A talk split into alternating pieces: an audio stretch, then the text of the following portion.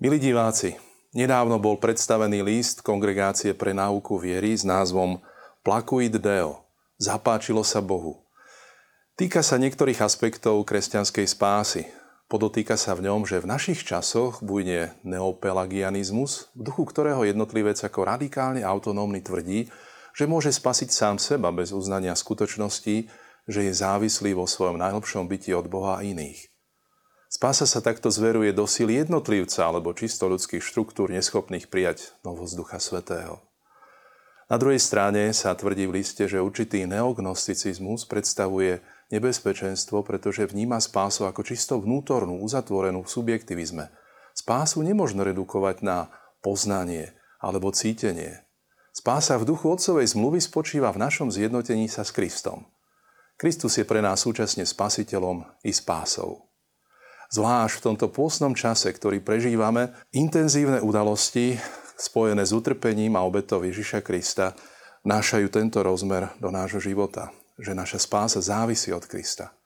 Uvedomujeme si zásadný význam Ježišovo spásonosného konania, ktoré vyjadruje vrcholným spôsobom jeho obeta na kríži. Táto Ježišova obeta sa však niektorým moderným ľuďom čoraz menším zmyslom pre obetu javí odpudzujúco – Mimochodom už asociácia pri slove obeta sa v nás bežne týka straty alebo niečoho, čo, čoho sa treba vzdať. V našej čoraz viac individualistickej mentalite zbavovať sa niečoho v prospech Boha alebo iných sa veľmi nenosí. A práve v pohľade na obetu môžeme aj my, kresťania, niekedy zjednodušovať jej povahu a význam. Ešte ako profesor teológie Jozef Ratzinger v úvode do kresťanstva vnímal kresťanské uvažovanie o Kristovom utrpení a kríži poznačené hrubozrnou predstavou teológie zadosučnenia. Hovorí, že niektorí kresťania vnímajú Ježišov kríž v rámci mechanizmu narušenia a znovu nastolenia spravodlivosti. Keď sa nekonečne urazená Božia spravodlivosť uzmieruje nekonečným zadosučinením. V diele autor spomína, že v textoch určitých pobožností sa tlačí do vedomia predstava, že kresťanská viera si v kríži predstavuje Boha, ktorého bezohľadná spravodlivosť si vyžaduje ľudskú obetu, dokonca obetu vlastného syna. Od spravodlivosti, ktorej temná zlosť robí posolstvo lásky nevieryhodným, sa potom človek odvracia. Autor spomína, že tento obraz je rozšírený a zároveň nesprávny. Poďme sa dnes v kontexte pozrieť na záhadu a účinok Ježišovej obety na pozadí biblických textov o obetách a obetnej praxi.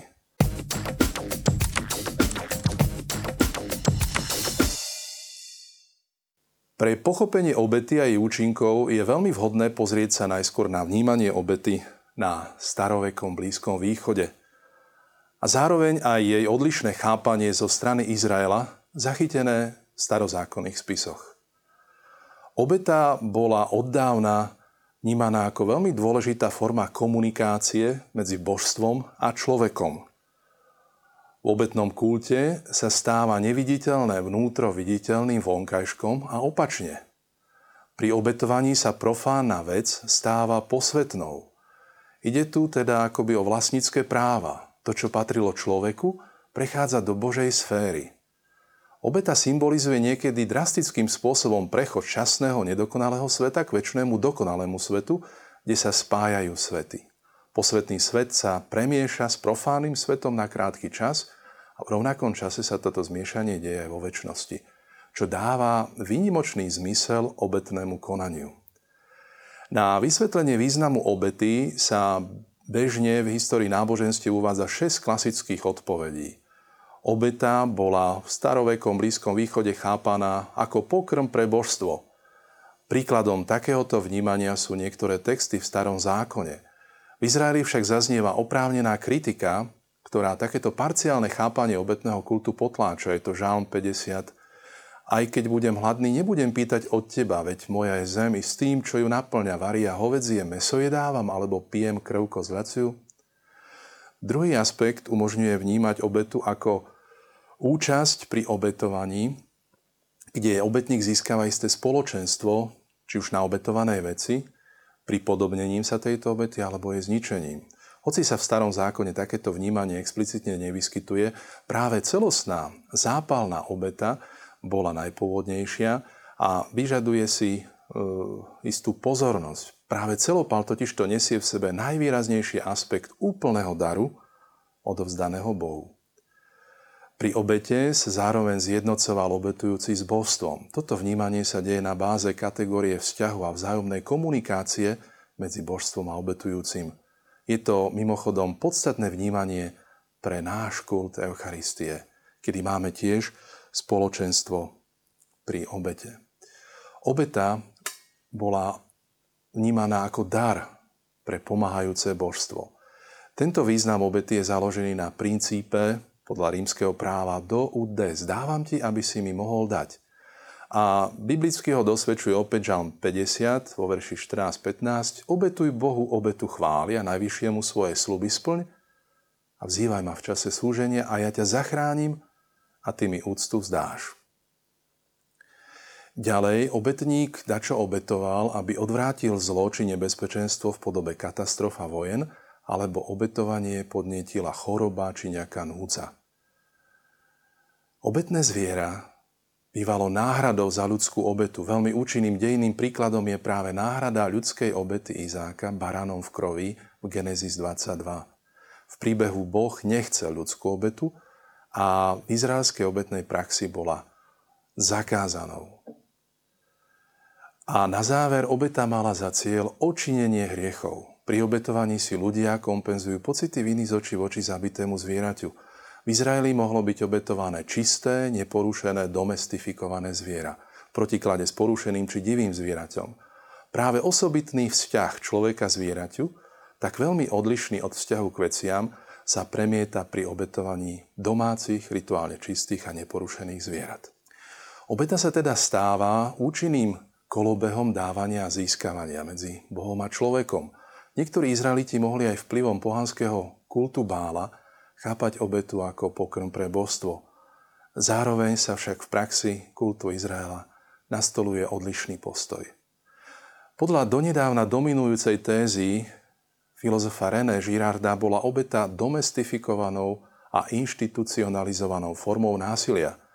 Avšak nedávne prehlbujúce štúdie obetného kultu v starozákonných textoch zhodne poukázali na to, že násilie nezohrávalo takmer žiadnu úlohu pri obetách v Izraeli. Zároveň pri starozákonnom rituálnom obetovaní nešlo primárne ani o pozbavenie sa nejakej skutočnosti alebo veci v prospech Boha, ale v perspektíve vzťahu k Bohu išlo tu o vyňatie istej veci z profánneho prostredia a jej úplné zasvetenie pánovi, odovzdaním pánovi. Veľmi dobre to vyjadruje latinské sloveso sacrificare, obetovať, ktoré je zložené zo slov sacrum a facere, doslova robiť posvetným. Takto sa do vonkajšieho obetného úkonu zapojila samotná vôľa človeka. Obeta tak zastupuje samotného človeka a umožňuje jeho posvedcovanie prostredníctvom oddanosti pánovi. Túto vnútornú odovzdanosť naznačuje aj Žalm 40, verš 7. Obety a dary si nepráješ, lež uši si mi ho tvoril. Nežiada žertu ani obetu zmierenia. Preto som povedal, hľa prichádzam, vo zvitku knihy je napísané o mne, že mám plniť Tvoju vôľu. A to chcem, Bože môj, hlboko v srdci mám Tvoj zákon. Je to práve kniha Levitikus, ktorá v 7 kapitolách obsahuje podrobné predpisy o rozličných typoch obiet, pri ktorých sa hlavná funkcia pripisuje kňazovi, o vysviacke ktorého je reč hneď v zápetí v kapitolách 8 až 10. Obety v Levitiku 1 až 7 sa delia na dobrovoľné a nenariadené. Sem patrí celopál, po hebrejsky ola, potom rastlina obeta, mincha. A potom je to pokojná obeta, alebo obeta spoločenstva, zevach mim, kde mal obetník so svojou rodinou účasť na tejto obete. A potom v kapitolách Levitika 4 až 5 sú to obety nariadené na odpustenie hriechov a vín. Bola to tzv. obeta odčinenia, chatát, obeta za hriech, taktiež nazývaná, a nápravná obeta, alebo obeta podlžnosti Ašam. Práve Ašam bola obeta, ktorá bola prinášaná za veľké delikty a viazala sa k nej častokrát aj náhrada škody. V dodatku Levitiku 6.8 až 7.38 sa vymenúvajú obety v rôznom poradí a pridáva sa aj obeta vysviacky, ktorá bude neskôr v Levitiku priblížená v kapitolách 8 až 10. Každé náboženstvo teda poznalo obetu.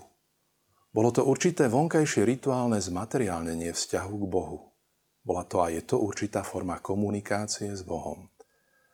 Práve kniha Levitikus pripisuje v obetnom systéme absolučnú moc krvi. Tá patrí totižto Bohu a podľa protologickej starovekej predstavy v krvi je život a práve ňou sa dosahuje odpustenie hriechov.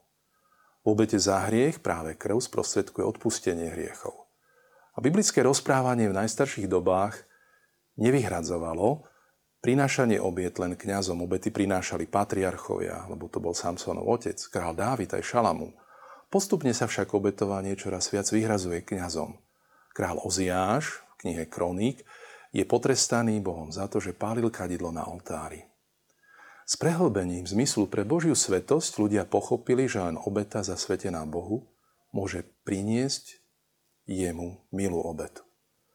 Proroci starej zmluvy často odsudzovali obety, ktoré sa konali bez vnútornej účasti alebo bez petosti s láskou k blížnému. Prorok Samuel pokarhal v kontexte pánovej vojny kráľa Saula.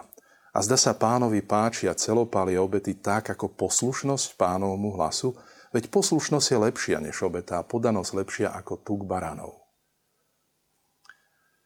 Saul síce dodržal kultové predpisy, ale obišiel dôležitý príkaz v kontexte boja, čím neposlúchol nariadenia pána. Ešte známejšie sú však slova proroka Ozeáša. Milosrdenstvo chce ma nie obetu a poznanie Boha viac ako celopaly. Tieto slová sú dokonca citované v Matúšovom evaníliu dvakrát. Vo svetle týchto výrokov sa obeta relativizuje. Už nie je úplnou prioritou, ako sa nazdávali Izraeliti primát získava osobný vzťah medzi obetujúcim a Bohom. Tvrdenie učenca Kráca, že výrokom Ozeáša 6.6 sa dostáva celému obetnému kultu odmietnutie zo strany Boha, je neadekvátne. Čo bola donedávna prevažujúca téza aj v protestantskej exegéze. Výrok Ozeáša 6.6 možno chápať ako dialektickú negáciu na pozadí takto formulovaného tvrdenia, nie je obeta úplne odmietnutá, ale je zahrnutá do novej skutočnosti, väčšej. Pre pochopenie prvej časti výroku milosrdenstvo chcem a nie obetu je práve určujúca tá druhá časť. A poznanie Boha chcem viac ako celopaly. Analogické prípady v kázaní prorokov sa dejú aj pri kritike formálneho pôstu, alebo aj iné miesta u prorokov pri obetovaní, kde ani pôst, ani obetovanie nechceli proroci určite odstrániť, ale svojou kritikou napraviť. Podobne prorocky konala Ježiš, ktorý dokonca svoj počin smrti bude chápať ako zástupnú obetu.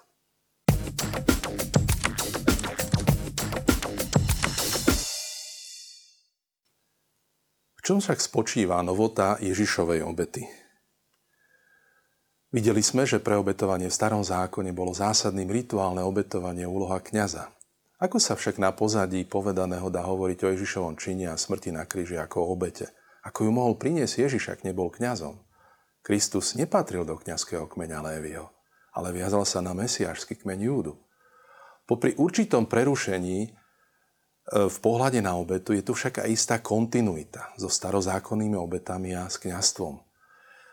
Ak je Ježiš Kristus naplnením písem, on dokonale vyplnil Božie zámery starého zákona – a toto tvrdenie by sa nedalo udržať, ak by chýbal Kristovmu tajomstvu obetný a kňazský rozmer, tak veľmi často zastúpený v starom zákone. Veľká časť stóry sa totiž to viaže na obety, na kult a kňastvo. A teda Kristus aj v tomto smere naplňa predobrazy o obetách v Novom zákone. Videli sme totiž to, ako v starom zákone je nesmierne podstatný ten osobný postoj a odovzdanosť obetujúceho Bohu pri obetovaní. Aby vonkajšia obeta bola pravá, musí byť prejavom duchovnej obety. Žalm 51.19 hovorí, obetou Bohu milov je duch skrúšený. Práve určité náznaky, že Ježišová smrť na kríži je obetou, sú už v evaneliách a v listoch kázni v Kafarnaume Ježiš Kristus povie, chlieb, ktorý ja dám, je moje telo za život sveta. Ježiš sám pri poslednej večeri označuje svoju smrť na kríži ako smrť za iných a interpretuje ho ako skutočnosť prinášajúcu zmierenie a tiež aj kázanie o Ježišovi odkazuje na isté prvky obetného konania a jeho kňazskej pozície. Sice Ježiš bol vnímaný ako prorok a učiteľ označovaný za Mesiáša, ale nikto ho počas života neoznačil za kňaza. Pre Ježiša sa kňazská vysviacka, ako to bude hovoriť istým spôsobom list Hebrejom cez výraz dokonalenie, nebude diať rituálnym oddelovaním ako pri kňazoch starého zákona a odstupom od iných, ale solidaritou s Bohom a s nami a s príjmaním blížneho. Práve isté aspekty v Evanieliách, kde je Ježišovo telo vnímané ako chrám, zborte tento chrám a jeho za tri dní postavím, hovorí Ježiš o svojom tele, a potom najmä veľmi podstatné Ježišové slova nad kalichom vína, kde hovorí Ježiš, píte z neho všetci, toto je moja krv novej zmluvy, ktorá sa vylieva za všetkých na odpustenie hriechov, teda ustanovujú novú zmluvu v jeho krvi a naznačuje sa tu obeta zmluvy. Zároveň teda Ježiš vníma vo svetle týchto slov svoju smrť ako zástupnú, čo je v súlade s predpovedou Izajáša o Božom služobníkovi v Izajášovi 53. Tento veľkolepý text Izajáša budeme počuť práve na Veľký piatok. Najdôležitejším v zástupných obetách starého zákona bolo práve vyliatie krvi. Veľmi vyvážene opisuje špecifickú povahu Ježišovej nerituálnej obety, ktorá zostáva reálnou obetou, v úplne novom kontexte prinesenou raz navždy práve list Hebrejom. List Hebrejom, ktorý čerpá z istých aspektov, ktoré sú opäť prítomné v listoch svätého Pavla, ale aj u svätého Petra, kde Ježiš, ktorý bol obetovaný, je vnímaný ako baránok bezúhonný a nepoškvrnený, alebo v liste Efezanom Kristus miluje nás a vydal seba samého Bohu za nás ako dára obetu ľubeznej vône, tento list prehlbil vnímanie Kristovej obety a vyložil ju v celej šírke. Pre kňazov bolo podstatné byť prostredníkom medzi Bohom a ľuďmi. Ježiš je tým dokonalým prostredníkom medzi Bohom a ľuďmi. Kristus sa teda vo všetkom napokon pripodobnil nám bratom, podobne ako bol kňaz starého zákona, blízky ľuďom, Ježiš prijal na seba skúšky, utrpenia a smrť, aby sa stal veľkňazom, hovorí tento list. Takýmto spôsobom môžeme vnímať istú novotu Ježišovej obety, ktorá je prerušením pohľadu na starozákonnú obetu, ale zároveň aj pokračovaním práve vďaka analógiám. Ježišové konanie môžeme vnímať ako pasívno-aktívne konanie práve pri jeho utrpení na kríži. Ježiš nespáchal nejakú rituálnu sebevraždu, veď bol Pilátom odsúdený a popravený a práve udalosť Kalvárie mala povahu pasívneho činu. V umúčení sa Ježiš javí ako pasívny. Boh sám dopustil súd nad Ježišom. Hoci si nepriali ste ani hriech ľudí, ani Judášovú zradu a nechcel ani hriech členov veľrady, ani Pilátovo slabožské konanie sudcu. Ale prozreteľne práve prostredníctvom hriešného konania ľudí a výnimočným zástupným utrpením Ježiša možnil Boh vykúpenie ľudí z ich hriechov, ktoré Ježiša pribili na kríž. Paradoxne tento aspekt sa stal príležitosťou najúčinnejšej aktivity. Spôsob, akým Kristus znášal utrpenie a smrť, bol aktívny. Jeho obeta je obeta osobná, existenčná, nie rituálna.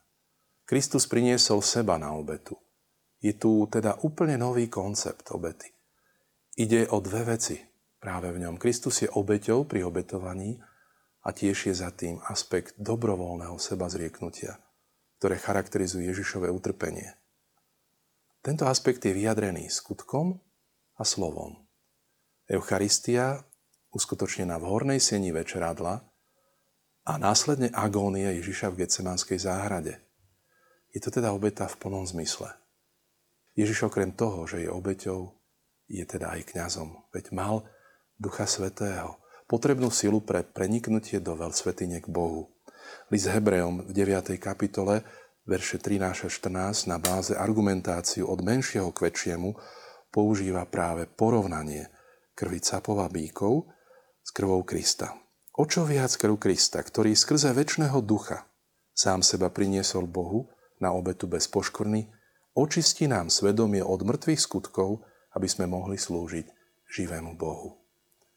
Teda sila tohto ducha má umožniť tú premenu obety. Ježiš prilne k Bohu, ale zároveň prilne aj k nám, bratom. Po druhé, Ježišova obeta je teda osobná obeta. Celé bytie Krista bolo zapojené do obety. V Ježišovej obeti sú dve dimenzie lásky. K Bohu a k nám, ľuďom. Keďže Ježišova obeta nebola iba telesná, respektíve vonkajšia, ale obeta osobná, Účinnosť Ježišovej obety je v tom, že získal väčšie vykúpenie, čo vyjadrí aj verš, že získal nám väčšie vykúpenie a očistenie svedomia v kapitole 9, 14. A teda Ježiš uskutočňuje istú komunikáciu s Bohom. Jedno sa deje cez druhé osobné oslávenie, Ježiša prináša očistenie ľudských svedomí. Ježišova obeta je teda solidárna, je to aktivita v náš prospech. Preto Ježiš novým prostredníkom novej zmluvy. Niekedy určité jednostranné vykladanie skutočnosti Ježišovej smrti vyvoláva negatívnu reakciu v podobe popretia aktívnej účasti Ježiša na jeho násilnej smrti. Niektorí liberálni teológovia v Ježišovom vykupiteľskom utrpení a smrti vidia iba obyčajnú exekúciu trestu smrti a popierajú jeho aktívny postoj v jej priebehu a tým aj jej spásny dosah. Zásadnou v celom priebehu udalosti je skutočnosť, že Ježiš ako Boží syn túto ukrutnú smrť podstúpil raz navždy, zástupne za hriechy všetkých ľudí, z lásky k nám, čo vnáša do trestu smrti spásny rozmer, ktorý jasne dokladujú novozákonné spisy. Ide tu o pohyb z hora nadol, kde sa bláznivá Božia láska vydáva na pospas ľuďom a príjma krajné poníženie, aby tak zachránila človeka. Tejto odovzdanosti a poslušnosti Ježiša, ktorá je protikladom voči Adamovej neposlušnosti, sme teda aj my vykúpení z riechov. Nie sme vykúpení intenzitou a rozsahom krutého násilia, ktoré podstúpil Ježiš, ako to do istej miery naznačoval aj film Mela Gibsona mučenie Krista, ale práve Ježišovou odovzdanosťou a vôľou, keď skrze väčšného ducha sám seba priniesol Bohu na obetu v extrémne náročnej situácii hodine temna. Pri Ježišovej obete teda nešlo o nejakú sakralizáciu násilia. Plnenie Božej vôle je kľúčovým momentom v celej, celom dianí. Ježišova odovzdanosť a jeho vydanie sa na pospas ľuďom je definitívnym vystavením tomuto svetu a zároveň záchranou tohto sveta. Evaníliové podania a spisy Nového zákona teda vyvážene opisujú špecifickú povahu Ježišovej nerituálnej obety, ktorá zostáva reálnou obetou v úplne novom kontexte a bola prinesená raz navždy. Práve jej sviatosným sprítomnením je Svetá Omša, čo presne zodpoveda aj výrazu v slovách toto robte na moju pamiatku, kde pamiatka po hebrejsky zikaron je sprítomňovanie. Ani pri Svetej Omši nejde teda o nejakú sakralizáciu násilia. Eucharistia je obetná hostina Nového zákona, postavená na zástupnom konaní Ježiša Krista z lásky k nám. Ježiš, ktorý bol z hľadiska právneho a náboženského lajkom, priniesol seba nie v obmedzenom rituálnom priestore chrámu, ale na Kalvárii, na verejnosti sveta a cez oponu smrti svojho tela vstupuje do skutočného chrámu pred tvár samotného Boha. Jeho krv nie je nejaký vecný dar, akýsi prostredok zadosučnenia, ktorý by sa dal kvalitatívne vyhodnotiť. Ale je to jeho život a jeho láska, ktorá siaha až do krajnosti. Kristov počin je teda obetou prinesenou raz navždy. Tým pádom nahradzuje všetky starozákonné obety a vytvorí prechod od vonkajšieho rituálneho kultu v chráme k existenciálnemu kultu, ktorý vníma celého človeka a spája ho s Bohom a s bratmi. Ježišovo kniazstvo je teda vysosne solidárne. Ježiš sa nemusel oddelovať od ľudí, ktorých zastupuje, ale zostáva s nami. A dokonca aj ako oslávený v Božej sláve má aktuálne účasť na našej ľudskej prírodzenosti. A tak sa aj pre nás, milí priatelia, stáva pravou obetou každý čin, ktorý sa koná preto, aby sme sa svetým zväzkom úplne oddali Bohu, ako hovorí svätý Augustín. Teda, aký je ten čin zameraný na cieľ dobra, vďaka ktorému môžeme byť naozaj blaženými. Aj svätý Pavol nás vo svojom liste Rímanom povzbudzuje bratia, pre Božie milosrdenstvo vás prosím, aby ste svoje tela prinášali ako živú, svetú, Bohu milú obetu, ako svoju duchovnú bohoslužbu. Doslova v greckom preklade ako zmysluplnú bohoslužbu.